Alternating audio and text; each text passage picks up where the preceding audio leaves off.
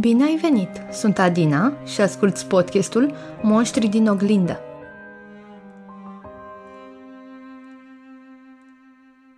Acesta e un episod puțin mai diferit. Am acceptat o leapșă de a face o poveste folosind lista mea de Crăciun. Am adăugat câteva elemente din această listă și am făcut o poveste de ficțiune, în stilul caracteristic al acestui podcast. Sper să vă placă!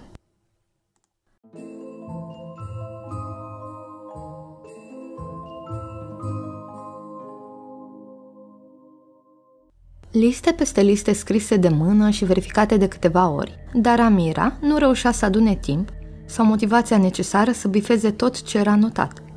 Doar câteva zile despărțeau prezentul de Crăciun. Cu trei liste în mână pentru alimente, cadouri și decorații pentru Brad, s-a dus, la fel ca alte sute de persoane, în cel mai apropiat hipermarket. În timp ce sunetul colindelor nu acoperea gălăgia, vocile și nerăbdarea clienților aflați în același timp cu ea la cumpărături, Privirea îi se opri în fața unui domn îmbrăcat în costum alb, ce ținea o tabletă în mână. Acesta o abordă imediat cu întrebarea. Vrei să participi la un concurs? Poți câștiga un Crăciun la o cabană la munte și cumpărăturile de pe lista achiziționate și pregătite de noi. Amira suruse la gândul unui Crăciun relaxant. Avea doi copii de șapte ani, gemenii Mark și Emma, și timpul liber calculat la sânge. Nu și amintea ultima vacanță fără pregătiri, așa că acceptă imediat, iar bărbatul apăsă de câteva ori tableta și o întoarse spre Amira, arătându-i zeci de iconițe în formă de cadou. Trebuia să apese pe una dintre ele. Premiul se afla în una din aceste cutii, iar ea putea să-l câștige pe loc. Amira nu mai credea noroc, așa că fu cu adevărat surprinsă când alese chiar cadoul câștigător. Domnul în alb o felicită și înmână un contract și un pliant cu cabana, locația și toate cele necesare. Amira trecu repede prin paginile contractului și întrebă cu nerăbdare unde semnează. Verifică încă o dată listele de cumpărături și le înmână bărbatului împreună cu contractul semnat. Simțea un val de ușurare că de data asta va fi un Crăciun de poveste, petrecut doar în familie și multe amintiri frumoase se vor crea. Ajunul sosi, așa că Amira, împreună cu soțul ei și cei doi copii, au mers încântați spre cabană, aveau adresa, indicații, precum și numărul de telefon al domnului înalt pentru informații. Pentru o secundă, Amirei se păru totul parcă prea frumos ca să fie adevărat, dar imediat îndoiala îi se risipi când în față se ivi cabana promisă. Construită din lemn, avea mult farmec, iar timpul părea că a fost blând cu ea. Se afla într-o condiție perfectă, deși Amirei îi se spusese că are zeci de ani de când e construită. Era înconjurată de copaci cu crengile ce țineau zăpada cu ultimele puteri. Un strat gros de nea înconjura cabana. De îndată ce intrară, Amira simți un fior rece pe șira spinării. Avea sentimentul că ceva nu e în regulă, dar îl puse pe seama faptului că nu era obișnuită să se bucure de lucruri primite gratis. Mereu a fost nevoită să muncească mult. Înăuntru, șemineul aprins încălzea cabana iar din cuptorul din bucătărie venea miros de friptură. Curcanul de pe lista Mirei tocmai fusese pregătit. Cabana era spațioasă, cu o sufragerie mare, bucătăria la fel și trei dormitoare. Atmosfera începea să fie de poveste, iar Amira a început să se relaxeze puțin câte puțin. În bucătărie, toate alimentele de pe listă se aflau pe masă, precum și toată cina de Crăciun gata pregătită. Cabana frumos decorată de sărbători, iar lângă șemineu un brad împodobit, sub care se aflau cadouri frumos împachetate, cu etichete cu numele lor pe ele. Amira nu și amintea când a spus numele membrilor, dar probabil uitase că erau trecute pe lista cu cadouri pe care i-o dăduse. Copiii au fugit imediat spre cadouri, lăsând în urmă sfaturile părinților de a deschide în dimineața următoare cadourile – cu bucurie, copiii își etalară jucăriile exact ce era pe listă, o popușă și o mașinuță teleghidată.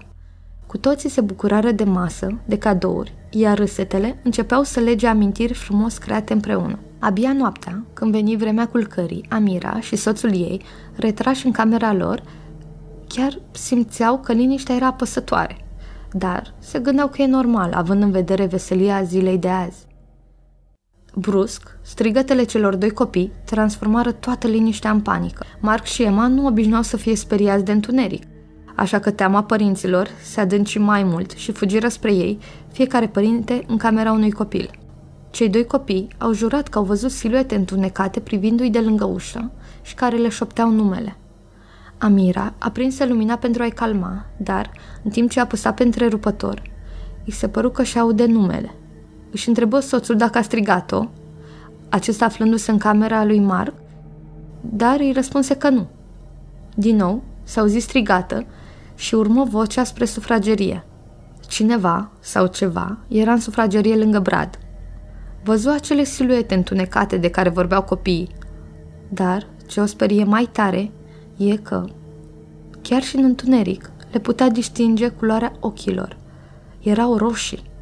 Alergă spre dormitor, unde își lăsase telefonul ca să sune la poliție, dar nu avea semnal.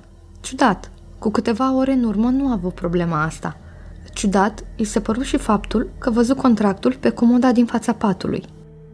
Știa că îl pusese undeva prin bagaje, dar nu și amintea să-l fi scos. Poate soțul ei începuse să-l răsfoiască din curiozitate. Luă contractul pentru a-l parcurge mai atent. Poate a mai câștigat cineva acest premiu și nu au idee că nu sunt singuri. Citi rapid contractul și și opri țipătul punându-și mâna la gură. Merse tiptil către soțul ei, care încă se afla în camera lui Mar, cu acesta și Emma, și îi spuse că trebuie să plece urgent. Îi arătă contractul și un scris mic, unde menționa că ei acceptă ca la miezul nopții de Crăciun să libereze toate spiritele prinse de zeci de ani în această cabană. Așa că prezența lor acolo îi ajuta să deschidă poarta spre lumea noastră și să nu o mai închidă. Nici ea, nici soțul nu credeau în supranatural, însă spaima lor și acel paragraf erau motive suficiente să plece din acel loc. Încă aveau timp. Mai era jumătate de oră până la miezul nopții, așa că nu au stat pe gânduri și au mers încercând să nu facă zgomot spre ieșire, chiar aproape de bradul în jurul căruia se aflau spiritele. Amira își strângea aproape copiii și încerca să le ferească privirea de la aceștia. Cu multe șoapte de încurajare, au ajuns neobservați la ușă. În timp ce tatăl o deschidea încet, ceva, ca o rafală de vânt, dar venită din interiorul cabanei, o trânti puternic. Siluetele întunecate își fixară ochii roșii asupra lor. Erau peste zece și, deși pregătite să-i oprească, nu păreau puternice. Încă. Amira spuse, nu ne pot opri, nu e miezul nopții. Și încercă și ea, alături de el, să deschidă ușa. Și cei doi copii se alăturară și, împreună, au reușit să deschidă ușa pe care spiritele o doreau închisă. Alergară spre mașină, încă nefiind sigur de ce au văzut, dacă siluetele acelea din întuneric erau de fapt oameni sau contractul era adevărat. Au condus direct spre poliție, Amira având contractul împăturit în buzunar. A doua zi, de dimineață, s-au întors cu poliția la cabană.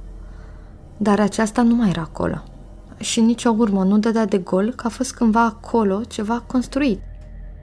Amira era surprinsă. Scoase din nou contractul pentru a se asigura că locația era corectă, însă în mâna ei ținea acum doar un tank de foi goale.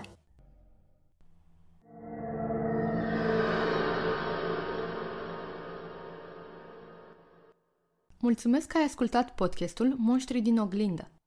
Sper că ți-a plăcut. Public o poveste nouă la fiecare două săptămâni. Te aștept și data viitoare.